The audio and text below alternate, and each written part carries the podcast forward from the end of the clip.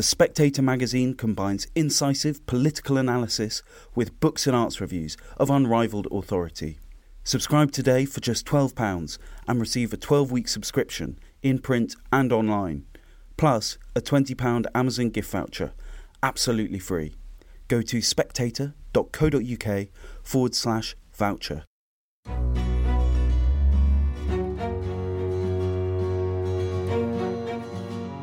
Hello and welcome to Marshall Matters with me, Winston Marshall, at the Spectator building in London. Today I'm joined by Candace Owens, author of Blackout, conservative, American conservative activist, commentator, and writer, and host of a show on the Daily Wire as of last year. Candice, thank you so much for joining me. I'm actually very pleased to be here. Yeah, it's a great pleasure. I've, I read your book during my lockdown experience, and you've been very busy. It's been a very busy couple of years for you. It has. I feel like I have not stopped moving between having two children mm. and getting married and then all the projects that I've been working on. Yeah. It has been a tremendously busy couple of years. I want to kind of get straight into it. You, earlier in October, were photographed with Kanye West. So, on this show, I've been exploring free speech in the creative industries. It's one of the main themes. And you were photographed with Kanye your friend, I believe, I'm not sure, or Ye, as he is now referred to, with the shirt White Lives Matter. What's the story? You know, the story really is that Ye messaged me, we are friends, and he told me that he needed me to be at Paris Fashion Week.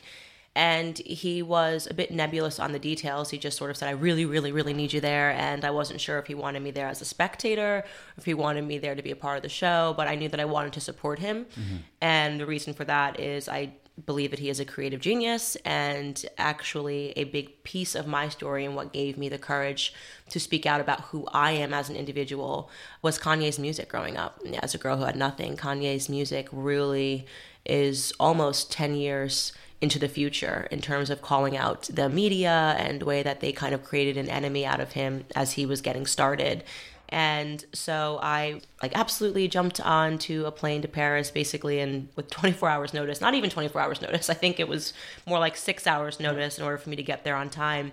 I got there to his show and he had two shirts. One was black and one was white and he said I really need you to wear this and he held it up and it said white lives matter. Uh-huh. And I instantly understood the meaning behind it. I understood what he was trying to do. I understood the creative genius behind it and it it was very crucial to make such an obvious statement, right? It, it, really was just an obvious statement. Obviously, white lives matter, but it really offered a commentary on the Black Lives Matter movement and the lies that we have been told about Black Lives Matter as being this message of unity. We're not saying that white lives don't matter, but. And in reality, what the Black Lives Matter movement organization did was further divide people racially and also silence people. You virtually, especially in the States, were not allowed to speak if you were white. Mm-hmm. You were convicted on the basis of your skin color. This wasn't about fighting racism, this was about creating racism. And so white people were being told at the same time that they needed to shut up, but also that they had to keep speaking out against racism or else guilty. It was almost a witch trial in many ways. So wait, so just to understand that, does that mean that the white lives? So you say that's very clear, but I still don't fully understand. Was it a provocative shirt? Yes. To highlight the problems of Black Lives Matter, or was he actually saying, and were you saying, it's more specifically White Lives Matter? Like, is that something? Both. It's, it's both. It, it, was challenging the hypocrisy, right? So if it was true that you know Black Lives Matter and we're not saying White Lives Matter, then putting on a White Lives Matter T-shirt wouldn't matter. It mm-hmm. didn't certainly didn't matter when in the states there was this small movement that took place after Black Lives Matter called the Asian Lives Matter movement. You were allowed to put a T-shirt on that said Spanish Lives Matter. You could have said Asian Lives Matter. You could have said Italian Lives Matter. But this statement, White Lives Matter, which obviously they do, created a firestorm. Mm. Right? And White Lives Matter in America has been called a hate speech or something. It's just the term itself is allegedly they say it's a racist white supremacist uh, mantra or something. Without any proof of that mm-hmm. at all, mm-hmm. right? For that, there's no historical connotation. It wasn't like you had Klansmen walking around wearing White Lives Matter t shirts. They just said, this is something you're not allowed to say. Mm-hmm. And before you even say it, we're going to condemn it as a racist phrase. Mm-hmm. Well, if White Lives Matter is a racist phrase and a symbol of white nationalism, then Black Lives Matter is a racist phrase and a symbol of black nationalism. It's mm-hmm. either both of these phrases are wrong or both of these phrases are fine. And we basically were, in my opinion, patronized by the white community with the black You squares. and Kanye, or you Black, in Americans, Mm-hmm. full stop, patronized by people constantly having you know, white people wearing Black Lives Matter t shirts and putting up Black Lives Matter signs and your life matters. I want you to know that your life Mm-hmm. matters. I, I get that. Thank you. I'm not a victim. I don't need you to tell me that my life matters. I need to live my life according to how I, you know, how I view myself as an individual, not according to my skin color. And yet, for two black people to put on a White Lives Matter shirt, people found that to be problematic. That's hypocritical. Was the movement, though, I mean, it seems like a semantic problem. So, Black Lives Matter, a lot of the energy behind it was a deep unease with anti black racism, which I'm sure you would agree to be anti anti black racism, but mixed up with a slogan that's quite provocative, perhaps by intent. Perhaps that's why it was so successful in capturing the imagination of so many. So a lot of the energy behind Black Lives Matter, not the organization, not the, the language, but there was a genuine concern with anti-black racism in America. I don't believe, I believe there was a genuine concern, but that concern was created by the media telling you to be genuinely concerned, right? Not because of facts, not because people were looking at actual data and facts and determining that, hey, look, it actually does look like black lives are suffering in America and that there's an instance of police brutality, disproportionate police brutality towards black Americans. Mm-hmm. The facts betray that narrative, right? The mm-hmm. facts are that white men are killed more often by police officers in unarmed shooting. The facts are that black Americans overrepresent in terms of violence in the States, right? So mm-hmm. you have about six to 7% of the population being black men that account for over 40% of all the homicides right? So this whole concept that if Black lives actually mattered, you would talk about the issue, which is black on black crime, not police brutality. It's a, it's a made up narrative mm-hmm. uh, to foster this resentment and this anger in society, mm-hmm. and talking about that and saying, okay, if you really believe Black Lives Matter, let's talk about black on black crime was forbidden. You mm-hmm. can't talk about black on black crime. You have to pretend that we're suffering because of an institution of racism that does not exist the feeling and the sentiment behind it was legitimate, but it was curated by the media, right? And so people felt they watched the George Floyd incident and they felt the media told them this is what happened. The media lied about that incident as well.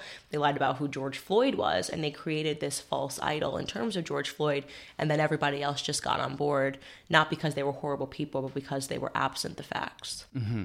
Well, you you say this, but your organisation, Blexit, a non-profit organisation, is self-described as being to encourage minority groups and communities for advancement. I'd say so. Implicit there is that some groups are behind, or some groups need help, and Yes. and is that a correct interpretation of Blexit? Yes, but it's not because of this concept of institutional racism. It's because of the decisions that we're making. So what we what we encourage is for black Americans to stop falling for this liberal narrative, to stop falling from this idea that you're a victim in this society because of the color of your skin, and to instead see yourself as an individual, to embrace free market capitalism, which we believe in, and that your individual decisions will determine your successes. Mm-hmm. That's what I believe to my core. Black Americans, because of this sort of cultural training that happens first and foremost in the education system, we are literally taught from the time that we get into school that we're victims, mm-hmm. right? That's a plague upon the black mind. It's a plague upon any mind. If you just say to someone, you're never going to be able to get ahead, you're actually forming an attitude and perspective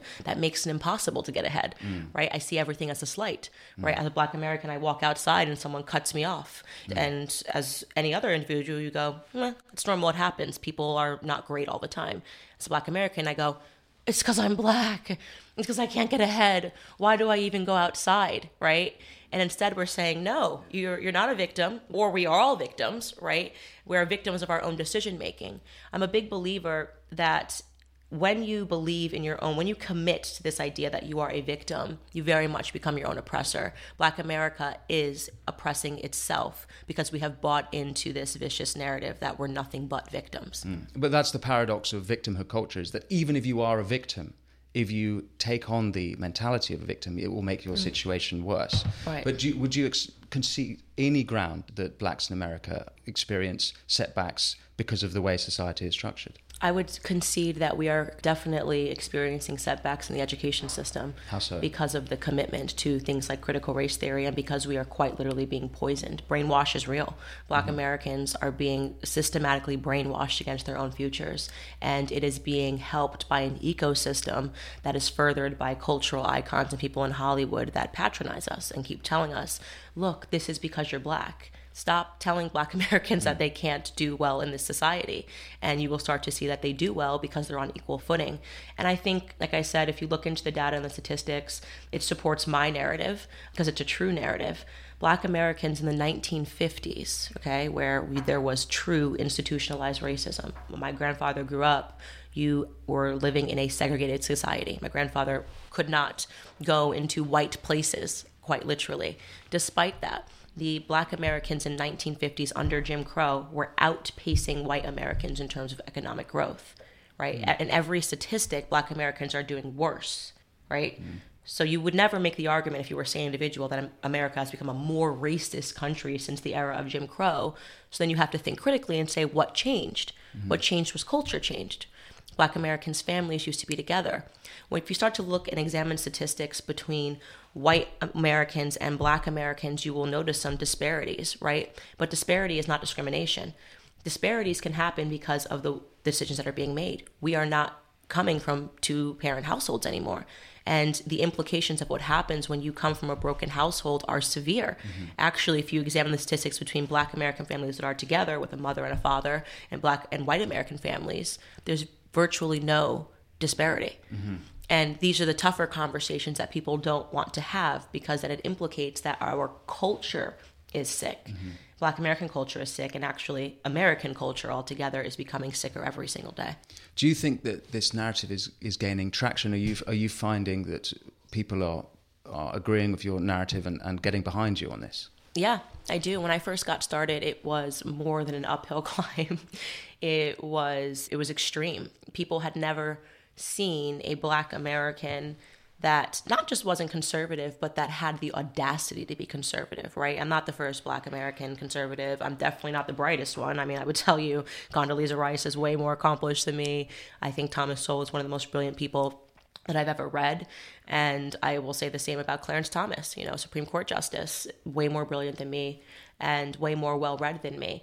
But these individuals, when they were smeared and libeled and told that they hated themselves and were called Uncle Toms and coons, they didn't rise to the fight in the way that I have. Mm. And so I think that is different. People go, oh my God, we've just called you an Uncle Tom. How dare you keep saying that? Mm. And I'm sort of like, no, the gloves are off. Let's mm. do this. And I come from a place of anger that transformed into action. So I, I went through this cycle of anger when I woke up to the lie because mm. I used to be a liberal and believe in my own victimhood. Mm. And when I really began to understand what was happening because I started reading Thomas Sowell, I grew very angry. Mm. And I wanted to fight so that all Black Americans could understand what I have come to understand. And I realized that that fight has to take place on the cultural battlefield, mm-hmm. right? You got to go after the Hollywood types mm-hmm. because that's where Black Americans are learning. Unfortunately, mm-hmm. because we come from these broken down households, we're turning to culture to dictate how we think. You describe, you know, terms such as Uncle Tom and other racist terms that you're getting from, let's say, liberal America. Is that not a sign that America is quite racist?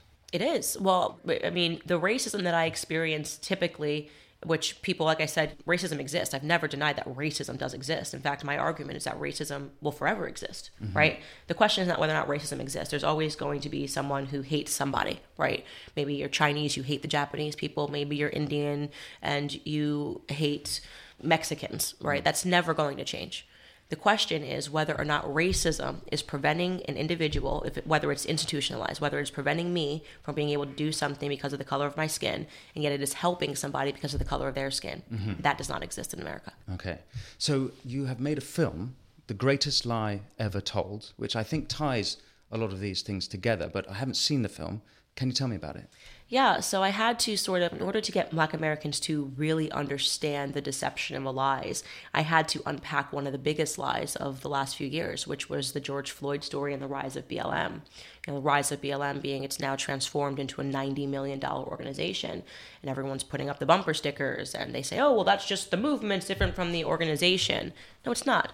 Of course, when people are feeling guilty and they want to donate, and they see all these signs, they donate to Black Lives Matter, the organization. That's why it, it has this war chest of $90 million. And it started with making people realize, and, and this is the purpose of the film, the media is your enemy. The media is deciding for you every single day who is the villain and who is the hero, right? Mm-hmm. And you're buying that narrative, believing that the media has your best interest at heart. And what the media always has at its heart is more power that they can garner from themselves. Maybe it's power to elect politicians, right? Mm-hmm. And so I had to show people the other side of the George Floyd story. When the George Floyd event happened, the media narrative was open and shut. It was a racist cop. It almost it was like a cartoon. A racist cop is patrolling the streets, sees a black man, and just starts standing on his neck, wanting him to die. And this is what's happening because police are racist. Nobody ever talked about who George Floyd was. Nobody talked about the fact that fentanyl pills were found in the police cruiser. Nobody talked about the fact that George Floyd asked to be put on the ground, that George Floyd was sitting in a police vehicle with his drug dealer. The reason that Derek Chauvin was called as backup was because he resisted arrest for eight minutes, right? And they kept saying, "Hey, man, please calm down. What did you did you take some drugs?" Nobody talked about the fact that he said, "I ate too many drugs," right? Mm every indication from his autopsy report indicates that he had an overdose. Right, mm. the the lethal, yeah, the lethal. You know, that that video. Who was not moved by that video of, of him? I don't. Killed? I don't deny people being moved by videos. I actually very but, much. But the police officer it was clear that he shouldn't have had his knee on, on his neck. That's a that's a lie. That's why you should watch the documentary that it debunks. Uh-huh. People didn't even watch the trial. They just watched the media narrative. The police officer, the the black police head, testified that from the angle that we all saw it, which was somebody that was on the street named Darnella Frazier recording it, it very much looks like the police officer is on George Floyd's neck. But then, which the media never showed you, the other angle, which is from the police officers' cameras that are on their body cameras, he then testifies, what about from this angle? And it shows you that the knee is actually his knee is actually here right under his neck on his back which is what they learn in the police academy that they're supposed to do when they put a suspect on the ground right? Now if you want to have an honest debate about whether or not once you realize that this man is very clearly having an overdose now when i say having an overdose the average person it takes just three milliliters of fentanyl for them to have an overdose. George floyd had 11 milliliters it's like it's it's just forget it. I, had a forensic pathologist in there describing he doesn't have a, a, horse in this race. He's amazed that people are not talking about the fact that he was in the car with his drug dealer. Clearly, he had drugs, right? Clearly, he was trying to get rid of the drugs. They found chewed up pills in the back of the police cruiser. They tried to arrest him peacefully for minutes and minutes. He starts saying, Put me on the ground. He says, I can't breathe before he even gets on the ground. He demands to be put on the ground, right? Now, if you want to have a debate about whether or not the police should have discerned that he was having an overdose and maybe they should have let him lay on his back and breathe. I'm happy to have that debate. Mm. But I, we, I, would say that absolutely, fine, and also, and that it would be a totally sensible debate to have, right? Totally sensible debate. Like, listen, I don't care how you're supposed to hold this person. You realize that this person is saying he can't breathe. You're, you're realizing that he maybe did ingest some drugs. What is the right thing to do, right? Mm. The wrong thing to do is put your knee on the back of his. But how neck. are they to know that he ingested the drugs? We've become a society that is so critical of police officers not realizing what happens in a second, right?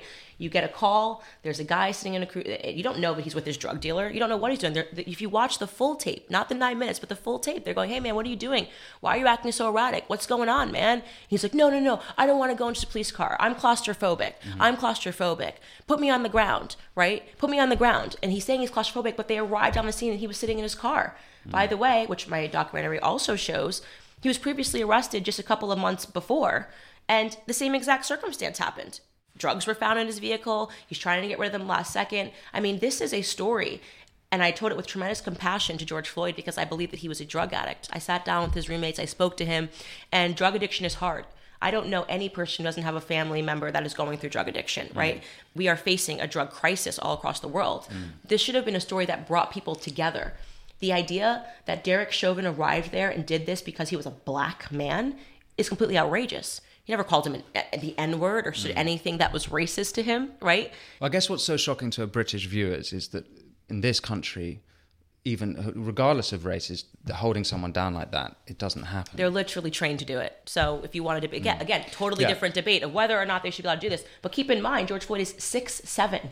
Okay, he's huge. I mean, his roommate's describing how huge he is. You have somebody that is six seven, pretend you're a police officer, right? Who's got a who has a violent record Not just like a record, a violent record. George Floyd, notoriously went to prison for five years. He went to prison more than that, but the big one that he had recently been released from prison for was for putting a gun to a woman's breaking into her house, pretending to be the water department, searching, ransacking her home for drugs, and putting a gun to her abdomen you know, while her child watched. Mm. This is a violent criminal. So it's so easy for us to sit here and say, well, you know, we just think that here in the UK, police officers should be nice.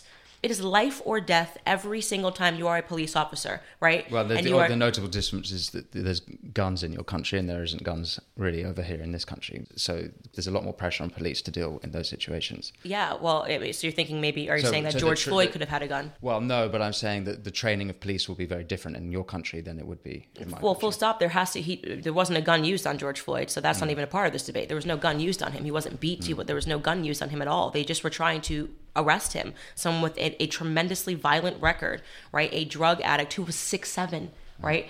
To even be able, if George Floyd wanted to fight them, he could have overcome them. That's the truth. He's six seven, and he is in fact a violent criminal. Now, that doesn't. It's it's sad that he died. There's no question to me. No matter what, when somebody dies, it's very sad. But we need to tether ourselves to having a realistic discussion.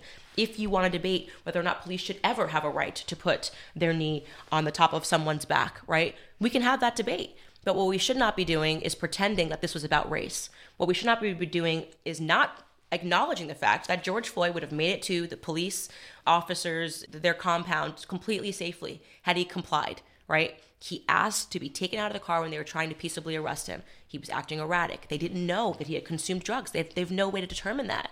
And so, you know, hindsight is 2020. Would have, could have, should have. Now, uh, with all of the knowledge and the facts that we know now, but the majority of people still don't know all the facts, and that was the purpose of my documentary.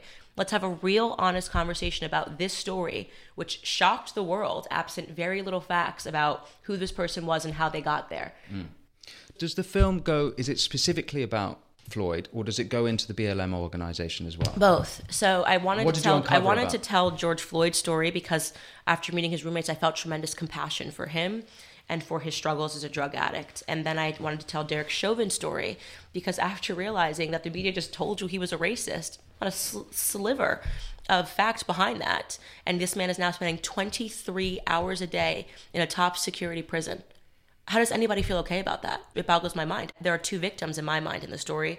And then I wanted to move on to talk about that this narrative, which we were all lied to about, inflated an organization that purported to be about Black Lives Mattering.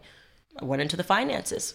yeah, what did you find? what I found was that millions and millions of dollars are going to trans organizations. Hmm. What kind of organizations? Quite literally, trans organizations like we focus on providing trans houses. One was we are focused on building the first ever fully transgender district in San Francisco. We are focused on, they're all buying houses and building districts. I'll say that. It's a lot of real estate. We are focused on providing a oasis for transgendered people in Ohio, mm. right? House of Gigi, House of Tulip, a transgender district. We are focused on sex workers, all sex workers. How does any of this go to furthering Black lives, right? Mm. We found that 30 plus million dollars went to the stock market Hmm. I thought this was about tearing down the institutions of white supremacy. And so it was important then to show people that your emotions were guided. You donated to this organization, and let's see how Black lives have been helped. Let's actually go back to where this all started in Minneapolis. The crime rate's up over 60%. It's a completely destitute town. The hmm. people are going, What just happened? No money has been given. Nobody even paid George Floyd's rent the back rent that happened because he died and his car is rotting in the driveway. His family members, who were given millions of dollars, didn't even go to collect his belongings. His roommates told me they had no relationship with George Floyd. He had lived with him for four to five years, and they had never met a single brother, cousin, daughter, friend, nothing. He was a drug addict that was moved to Minnesota after he came out of prison. And we were so supposed to believe that we needed to feel bad for his family members didn't even have the inkling to go collect his belongings? There are a lot of questions here. Can I ask about the, the BLM? I'm curious here because the BLM, the organization, as in America, over here in Britain, got huge support in that time in the music industry where I was working. If you didn't post a black square on your social media, they came after you. In fact, the band Hanson, who you might remember mm. the song Oomba Oomba, yeah, yeah. who didn't exist, because they didn't exist, they didn't post anything on their social media their fans came after them for not putting a black square, and so then had to issue an, an, apology, even though they did not exist, for not putting up a black square. And then BLM became the de facto charity to donate to. Yeah. And so, where did that money go? You've you've described some of it. I, am I right in remembering it was ninety million dollars? Ninety million dollars. raised? The majority of it going to the stock market. Transgender organizations, million dollar homes bought for the owners. Who Patrisse Cullors is one of the founders of Black Lives Matter. Mm. She married a trans person. That person then was received eight million dollars to her charity in Canada. Purchased more real estate. It, it like a real estate empire almost. Nothing. In Mm. And who's holding these people to account? me. You yeah. Yeah. And the, and the truth is that everybody was duped and lied to. And so I do want to have compassion for individuals who gave to this. And I want to have compassion for people who stepped into this psychosis. There are a lot of media driven psychoses, full stop, right? COVID was a media driven psychosis, all right? Just after BLM came COVID, or, or the same time. And I have compassion for individuals because when you listen. Your instincts are to you want to help. Right. You I want. I feel injustice, sad. and you're yeah, I sad, and you sad want to them. deal. Yeah, of course. because it's propaganda, right? For some reason, people are able to understand propaganda when you examine Germany in the 1930s. They can, if you're reading about it, different time. Oh, we'll never let that. Ha-. It's happening to the West right now, right? The media is furthering divide. They are furthering these various psychoses, and people are becoming you know, and I hate to use the term Nazi-like because people it's, it's so overused, but they are becoming like the brown shirts. Post a black square, or we're gonna kill you. You know what I mean? it's the sentiment. Post a black square, or you're this. They're showing up and they're take, stripping away people's entire livelihoods because the media has driven them into a psychosis, and they have no facts, they have no data. All they have is emotion. Hmm. And the reason why they have no facts and no data is because they're not even being trained to think critically. A part of the ecosystem is an education system which is now training people, like what I said earlier, to just react emotionally, hmm. right? To just believe you're a victim because you're black, right? And then now to go attack someone because they didn't post a black square. Hmm. This is psychotic. Hmm. This is quite literally psychotic. And it's difficult for me to try to toe the line between feeling compassion for their psychosis and then being angry about their psychosis. How dare you ruin someone's life and livelihood because hmm. you're an idiot, right? Because you're a prop, you know, you're a propagandized idiot. I mean, to, to an extent. So I was certainly affected by the video of Floyd. I would say murder, but you probably would dispute that. But when it came to BLM, they were so explicitly anti-family, anti-capitalist, anti uh, the nuclear family, to be more specific, and they were in a Marxist organization Yes. that I was like, whoa, whoa, whoa, whoa, whoa, how are we going straight to this? Are there other organizations that you think are worthy of support? every media driven psychosis, just to be clear, is all about destroying the family. I mean, COVID, what was that? If you see your grandmother, you're a killer. If you want to hang out with your friends and family, you're a killer. It's, it's, it's creating this, this loneliness, right, of this individual feeling like it's not good to aspire to family. The entire LBGTQ million letters being tacked onto it every day is anti family, right? You know How that. that anti-family? anti tr- what what happens when a child takes a drug like Lupron, which is used to to sexually castrate pedophiles, right?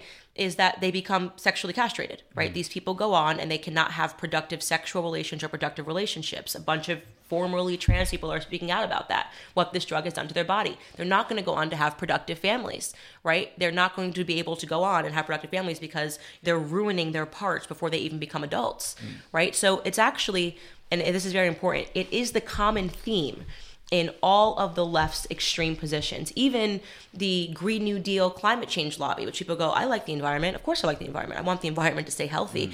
What you are seeing with this Greta Thunberg push is not about people that are just want the environment to be healthy. What you're seeing when people are throwing, you know, tomato soup on a Van Gogh painting mm. Is a watermelon. It's mm. green on the outside, it's communist on the inside, right? And you can see this when you start to realize that at the same time they are encouraging kids in the classroom in the United States at the very least. I don't know about here. The politicians that support the Green New Deal, like AOC overseas, and you know the language of people like Greta Thunberg and people like Harry and Meghan, who recently received an award for their commitment to climate change, is that they are receiving an award because they're committing to not having big families. Mm-hmm. They got they literally Prince Harry and Meghan received an award for agreeing to only have two children. The kids in our classrooms in the United States are being told that it would be bad for the planet. It is a wrong thing. The future is already ruined. How selfish of you to have a family. That anti-family messaging is that Marxist belief is what they're hiding. That's what's at the root of everything that you're Do you, seeing. do you think that antinatalist, anti-family is conscious or subconscious? Do they? Do you think they really know what they're No. doing, or do you think they've been marinated Correct. in a philosophy and they don't really understand what they're? That's how they're propaganda works. And they never understand it. They don't i do not believe that people that donated to black lives matter wanted to donate to trans organizations. I don't believe that no. They were impacted emotionally. I don't believe that the kids that are skipping school and saying the planet's going to be over in 10 years are doing that and, and agreeing i'm not going to have kids because it's irresponsible are doing that because they're anti-family. They're not connecting the dots. It's very important that people have the courage to connect the dots. It's what i do full time because where we land upon is going to be the determination for my children. I've now got kids, right? I've got I've got some real skin in this game in this game. And you have a bunch of adults that are too scared to speak up because despite the fact that I do believe they represent a radical minority, they do own the airwaves, right? They are a majority when you're talking about the Hollywood types and they are dominant in the sphere of influence. Mm-hmm. And so it's incumbent upon the majority, my belief is that we are the majority, to stop being silent and to have the courage to say things. Mm-hmm. So, how do we, what do we say to encourage people to have children, people to have families? What, how do we do that? You say it just like that. We're doing it right now, right? Having the courage to talk about where that money went, which mm. people now are too shy to admit they were wrong because they become so radicalized by the media and so angry and so committed that it's quite embarrassing, right? It's quite embarrassing to say, oh, well, uh, it turns out you know, Black Lives Matter was a scam organization. And in fact, you see they start to slowly backpedal and they say, oh, well, I, was, I never cared about the organization. It was about the movement. Mm. That's cowardice, okay? That is cowardice. The movement was the marketing firm for the organization admit you were wrong, take down your signs. If you want to actually help black Americans, stop looking at us like we're children, okay? Tell us that we have to be just like every other person in society, which is that how you behave and how you perform will dictate your futures, mm-hmm. okay? If you commit to a life of crime, if you believe that these black kids that you see looting and rioting Target, right, are doing this in the name of racism and not because they're getting free flat screen TVs, you are furthering the problem. Mm crime is crime. Doesn't matter who commits it. Mm. Candace, can I go back to Kanye West? Because we flowed on, so I, I went with it. But I, I want to ask about Kanye, or Ye, because after the White Lives Matter shirts that you were photographed with in Paris, he's since then been banned across social media for a series of what I would call anti Semitic tweets. If I may read one, mm-hmm. um, this is one tweet that had got him suspended from Twitter, which is I'm a bit sleepy tonight, but when I wake up, I'm going DEFCON 3 on Jewish people. The funny thing is, I actually can't be anti Semitic because black people are actually Jew. Also, you guys have toyed with me and tried to blackball anyone whoever opposes your agenda. And then he said of Adidas again in October, I can say anti Semitic things and Adidas can't drop me, but Adidas have now gone and dropped him, which is worth 4 to 8% of Adidas's business, but it's actually worth one and a half billion dollars to Ye. So this is a major thing. J.P. Morgan, although they claim this was before the anti-Semitic stuff, have dropped, stopped doing business with him. Balenciaga have stopped doing business with him. A production company called MRC have shelved a documentary about him. Creative artist agencies have dropped him. Gap have closed the Yeezy online store. And you have on your podcast carefully saying that you weren't defending him, but didn't sound like a criticism saying that that he's not anti-Semitic. Mm-hmm. That the, the tweet inspired questions, and so I wanted to ask him on that. How is that sentence? I'm a bit sleepy tonight, but when I wake up, I'm going DEFCON 3 on Jewish people. How is that not anti Semitic? I'm glad that you asked that question. And I think that it's important to impress upon people the timeline of when I responded to what he tweeted. I mm-hmm. responded to what he tweeted. People now are like, well, you he said this after the tweet, blah, blah, blah. When I did my podcast, I was responding to specifically that tweet. Mm-hmm. And what I said, and which I stand by, is that the tweet is incoherent. I don't know what DEFCON 3 means, right? Mm-hmm. I know what DEFCON 3 is, which is a defense military strategy. I don't know what he's saying. We should ask him. People were asking me to say what he meant by this. Mm-hmm. And you know, I am in a situation where I know Kanye personally and I know that all of his best friends are Jewish.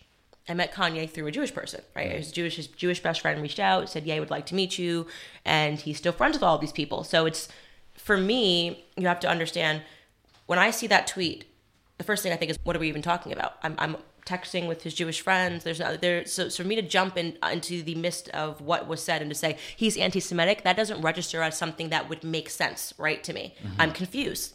I said that this is confusing to me since he's tweeted that, and, and by the way, the headlines after that was that he calls for the death to all Jewish people. I thought that was quite hysterical. I don't believe that Kanye West wants all Jewish people to be dead. And that seemed to me like not a measured response, if you will. Mm. And by the way, I'm consistent on this. I agree with you. He, Yeah. he didn't, but But I guess people on- were so angry that I said that. I don't think he wants all Jewish people to be dead. This tweet seems incoherent to me. Let's wait and let him describe it, was essentially my Mm. Well, statement. We've waited. No, I know, I know. And he's gone on the Lex Fridman Right, right. podcast, and he's I just want to provide that context Yeah. of like me responding Sure. to just that tweet, right? So mm-hmm. now people are saying, well, he said all this now. I'm like, okay, but when I said, I don't know what this means, I literally didn't know what it meant. And he then clarified that he did not mean to write the word death. He's clarified it about four times now. He did mean to write deaf, con three, and he was saying that he was going on the defensive because he felt that he was being attacked by Jewish people in his life. So he has clarified that tweet, which is what I essentially said. Give him the opportunity to clarify this incoherent tweet. And people took this as like, oh my gosh, how dare you? And so, I just now- wanted to clarify that. So now that you've clarified it, Mm-hmm. Would you say that it is an anti-Semitic sentence? I'm not, DEFCON 3? I'm not saying no, no. Now that he's clarified and said he meant death, Yeah. con 3 mm-hmm. would you accept that that is a sent- anti-Semitic sentence? Well, I I think DEFCON 3 is a defensive position, and he said that he felt that he was under attack by Jewish people in his life. So, you know, I understand why there are people that feel personally attacked because he's looping in all Jewish people and they don't really know what's going on in his personal life and why he said that. And I have to again state that I am colored by the fact that I know what led to the moment of him kind of saying this stuff. Mm-hmm. And I wish that he would be more explicit in talking about what he's going through personally, mm-hmm. because I think that it would help people. It wouldn't justify what he says, but it would help people understand where he's coming from. Because I think for a lot of people, it felt like a shock attack on the entire faith of Judaism, right? It was just like you're saying that all Jewish people are like this, you're saying that all Jewish people are this, all Jewish people are that. And I do know that he went on Piers Morgan and he said, I apologize for saying this. I realize that hurt people hurt people and I have felt hurt. Hmm. But for whatever reason, him saying that doesn't make the same impact. You know, him saying sorry doesn't make the same impact as him having said, you know, the initial tweet and people are still pretending that he meant death to all Jews, which I don't think is fair. You know, we have to decide whether or not we are a society that believes in forgiveness and believes in apologies or for a society that just says, here's who you are for life and we want you canceled and we never want to see you again. I believe in forgiveness, and I didn't realize he'd apologized, and I believe Multiple it's times. impo- important to to forgive. But I guess that's not exactly my question because he went on onto the Lex Fridman podcast, and I didn't see this. and he parented some more tropes about Jewish record labels being somehow behind abortions of, of blacks in America, and uh, The Jewish he record re- labels yeah, being behind. abortion of blacks in America. It's- Okay. It's, not totally coherent, but um, it fits those tropes, those ancient tropes about Jews, referring to the Jewish media. And he was banned on Instagram for a conversation with Diddy about it saying, Jewish people told you to call me. These are tropes. Now, I'm not saying, I don't know what's going on inside mm. Kanye's heart, inside his mind. I'm a huge fan, like you are, of his music. And he said some brilliant things as well, I happen to think. But I don't have any trouble in saying that those are anti Semitic tropes. What the intention is behind them, Yeah. it is easy enough to to identify those. But you, do, you don't feel so comfortable. Well, I, I don't. I don't feel so comfortable with people seeing that he's been condemned by every single person in the world. He's lost basically everything he has, and they're not satisfied because they need to see his friends hurt him publicly. Mm-hmm. I'm his friend, and I've asked people to recognize that I am his friend and to realize that it's quite sadistic to then say, "We know Adidas has dropped him, Gap has dropped him. Here's a list of everybody who's dropped him. Everybody has condemned him in the entire world. Every celebrity has come down on him, but we need you, Candace, his personal friend." To also say bad things about him on the airwaves. I think that's it's quite cruel now, right? But you, and you can you can say loving things about him, and but say, I could those also things say, can could you respect that I don't feel comfortable talking about my friend? Sure. And I hope I wish that we could live in a society where people would go, that totally makes sense because it's a bizarre thing to ask people to harm their friends in public, you know? Whether or not you are asking me if I agree that Jewish people are controlling my every action. No, I don't agree with that, obviously. I don't agree with that sentiment, right? But I don't you, I don't think Kanye would be offended if you say you disagreed with him on something. I, I've been very. your friend. I've been well. First off, you're talking about the Lex Fridman stuff. I haven't even watched Uh-huh, the podcast, so I can't respond to something that I haven't seen. But so I'm listening to you paraphrase what he said. I can watch it. If you give me an exact sentence, I can tell you whether or not I agree with that. If you're saying Jewish people cause abortions, that doesn't make any sense to me. So Yeah, Jewish I, I don't agree that Jewish people cause all of the abortions. You know what I mean? It's incoherent to me. But you know, I do ask for people to just exercise a little bit of grace and to recognize that it's a real friendship and that it's it's not normal to not be satisfied by the fact that he's already been basically wiped off of the face of the planet virtually mm-hmm. by every organization. Like he's basically been told he's not allowed to exist right now. And there is a part of this that does feel a bit sadistic to me that it's like that's not enough. Mm. We need you his friend to say that he is this or he is that Oh no, no, I'm not saying that you should say he is this or he is that. I'm only suggesting that. ask me my say- opinions about Jewish people. I'm happy to open openly talk about it. I, th- I think I would hope my record speaks for itself. I mean, how many times have I spoken at the JCC? I was there for the Israel opening in you know in in Jerusalem. So it's you know this idea that well, if you don't say this exactly the way that we wanted to, then you are also anti-Semitic is completely unfair and it's it's wrong, quite frankly, you know, and it's it's as I said, very bizarre that people think that you get to just paint me with your personal feelings about Ye West. We're two different individuals. I'm not. I'm not married to him. I have a husband. You know, it's like, why do I have to? Why do you need Candace Owens? What more do you want? You've got Adidas. You've got Gap. You've got Yeezy. You've got every store, every airway banning him. Why do you need Candace Owens, like personally, to say something horrible about him? Well, I understand that you would have been getting a lot of pushback, and the, the reason I've asked you Yeah. is because I saw you on your podcast taking his defense. So, But I didn't take his defense. And I actually sure. quite literally said, this is not a defense. Mm-hmm. But this tweet, DEFCON 3, is incoherent. And yet people were angry that I said that. And you admit, I mean, what is DEFCON 3? Well, you have to explain to me. It's an American term. Oh, DEFCON 3. Yeah. Yeah, and that's what I was saying. I was like, did he mean DEFCON 3? The DEFCON 3 is incoherent, right? And he said he typoed and he meant to write DEFCON 3. And DEFCON 3 is a defensive position. So if you say you're going to go DEFCON 3 on someone, you're saying. not on someone, on a whole race of people. Yeah, no, I know. But what I'm saying is that I was responding to the headlines that he calls for the death of all Jewish people. That's why I say it's really important to Oh, hammer out the DEFCON timeline. three is still that is still an aggressive statement to make about yeah, race it's, of yeah, people. it's it's it's aggressive, one hundred percent. But what I'm saying is that what I how I've been taken out of context is when I said on my podcast following that tweet, and I still will say this a thousand times, Kanye West does not want all Jewish people to be dead. I stand by what I said on my podcast. Right? It is completely ridiculous to think that he was calling for the death of all Jews. Right? I have been very measured in my responses every time there's been somebody that is hyperbolic. I remember a few months ago or at the end of last year they were saying Gal Gadot, the Israeli actress, wants the death of all Palestinians. That's dramatic, okay? She's pro Israel. I remember they then flipped that and said that Bella Hadid wanted every single Jewish person to be wiped out. That seems dramatic. We should be measured in our responses. I believe that. I do not believe, irrespective of people that he is angry at that are in his inner circle who happen to be Jewish, right? That they're just not all Jewish people. It's you know painting a broad brush, which we shouldn't be doing ever. And I think that he should call those people out by name because I think that it would provide more clarity as opposed to making it seem like it's every Jewish person that you ever deal with. Mm. And I've said that. I've said that on my podcast. There is probably more clarity that needs to be provided here. And well, he shouldn't even mention that they're Jewish. He just call out individuals he has a problem with, Fair. regardless what race or Fair. ethnicity they are. But Kanye is pushing back against this cancellation and is, I believe, buying a stake in Parler Social Media, Mm-hmm. which is the uncancelable social media, or so Ye says. is that something to be excited about? I think it's exciting in general that he's the first black person to ever own a social media company.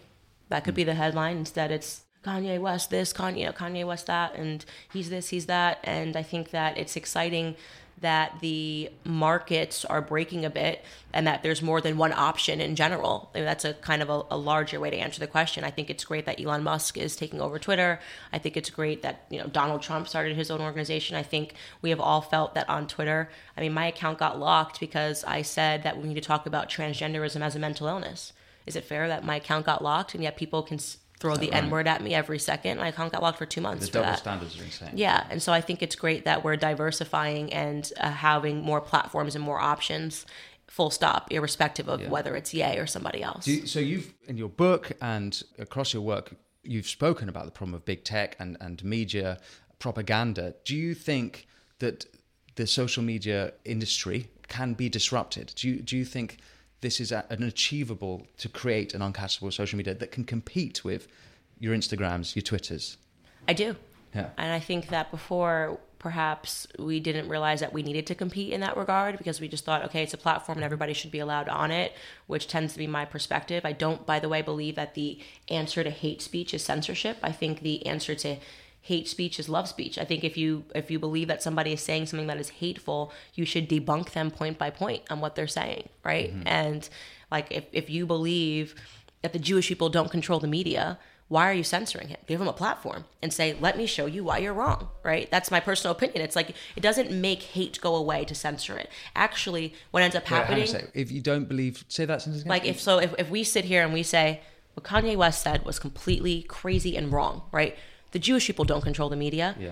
You don't prove that by censoring him. You prove that by actually allowing him to say it, sitting across from somebody and having them debunk it point by point. Right, right. And Okay. saying, uh, no, actually, Fox News is owned by Rupert Murdoch and he's not a Jewish person, Mm-hmm. right? For some reason, we've gotten into this weird space where people believe that if you just censor it, it goes away. Actually, what happens is it makes it bigger, right? What make, Yes. It makes it bigger. So now you have people that are saying, they just proved Ye's point. Mm. Right. And now these are the things people, they just proved his point. But, and it's like, no, guys, this is why it's important to if, conquer speech that we believe is wrong with more speech. Mm-hmm. Right. And so it is my hope that people start to see that all across society that censorship is not a strategy. It's, Mm. it's actually, if something is wrong, prove it to be wrong so that we can, as a society, move forward. I and agree I- with that. Truth doesn't need uh, censorship, censorship. to defend itself. It doesn't. Yeah. And for some reason, people have this category of hate speech where it's like you just censor it. And in my honest opinion, it creates more hate because people get angry and frustrated. Do you have a personal line on, on what speech is not acceptable? So, for example, in this country, if you incite violence, it's illegal. Are you a free speech absolutist? It's absolutely okay to say anything, or do you have your own lines on that? I, if you gave me a personal, um, if you gave me a scenario where I might draw a limit, I'd be interested to find it. Okay. you know, I, I believe that free speech is 1A. I'm very 1A. I would almost say I'm a free speech absolutist. Yeah. Well, You might come up with some scenario. I'd be like, you know what? But by the way, speech has consequences. You know what I Yeah. mean? It has consequences. It clearly has had consequences for Ye. Exactly. And I have said, you know, if Adidas wants to drop him, that is well within their right. It's their company. Yeah. So, freedom of association, you feel that's your totally acceptable response to Kanye. You don't think you have a, you haven't got a problem they, with they're a private that? company. Uh-huh. I mean, at my company, I would drop someone if they told me that they believed in trans children and the surgeries they're performing on them. I'd drop them in a heartbeat. That's my line. it's my company. Yeah, it's my company. If somebody said that, you know, we're going to use this platform to talk about why children should be, you know, I work for you, but I'm going to have my child go through. The, I, I would drop them. It's it's for me. It's a it's a morality thing. But I'm not saying that you shouldn't be able to go get another job. Mm. Go align yourself with whoever you know you want to align yourself with, mm-hmm. you know. And so, yeah, I think that it can come out of consequence, and you know that's within that Adidas is well within their right mm. to stop association with whomever they want for mm. whatever reason. Mm. So, the last thing I want to ask you about is the future of America. You are a conservative activist and, and a uh, commentator. Are you hopeful for the conservatives, for the Republicans? Will Trump come back at the next election? If he does, would you support him? What do we need to know? So I'm very positive. I do believe that conservatives are winning, and one of the litmus tests for that is the fact that they're using fact checkers now for everything we say. The, one of the litmus tests is that they're demanding censorship always. Like I said, for me talking about the trans stuff, they just ban it. You're not allowed to discuss it. I believe that censorship is only necessary when you're losing the narrative. And I think that the left had a stranglehold on the narrative, but because people like me have broken through and other conservatives, people on the Daily Wire platform, Matt Walsh talking about the trans kids and stuff, and we've garnered such a following, they're realizing, wait a second. We no longer have a stranglehold in the conversation, and they're becoming more desperate, and they're starting to think that they can just censor it and make it go away. Going back to my point of why it doesn't work, we need good ideas to conquer bad ideas. And so I always say to people, be encouraged by that. There, I, I sense a desperation in the media. We have, you know, CNN is our far left network, and they're saying we must, you know, ban all conservatives. I mean, we need to have more fact left, checkers. Left. I think far left. I Far don't. left. They're know, not communists. I know. Um, what do you mean? a CNN Marxist communist They're definitely extreme Marxists. left? Yeah, they're definitely Marxists without question. I mean, like the, the principles. If you read Karl Marx about being anti-family and why it was against the state, what they are trying to do in every regard is to grow the state. Right, mm. the state will deal with climate change. The state will deal with you if you need to have pills for the rest of your life because you're trans. The state will deal with COVID. You just stay at home and lock yourself down. It's Marxism.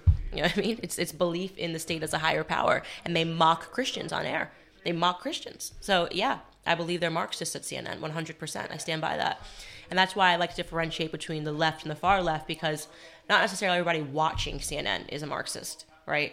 And I think that some of them are just have not yet fallen out of love with what it used to mean to be on to be a Democrat. You know, you grew up in a time, like I said, where it was much more normal.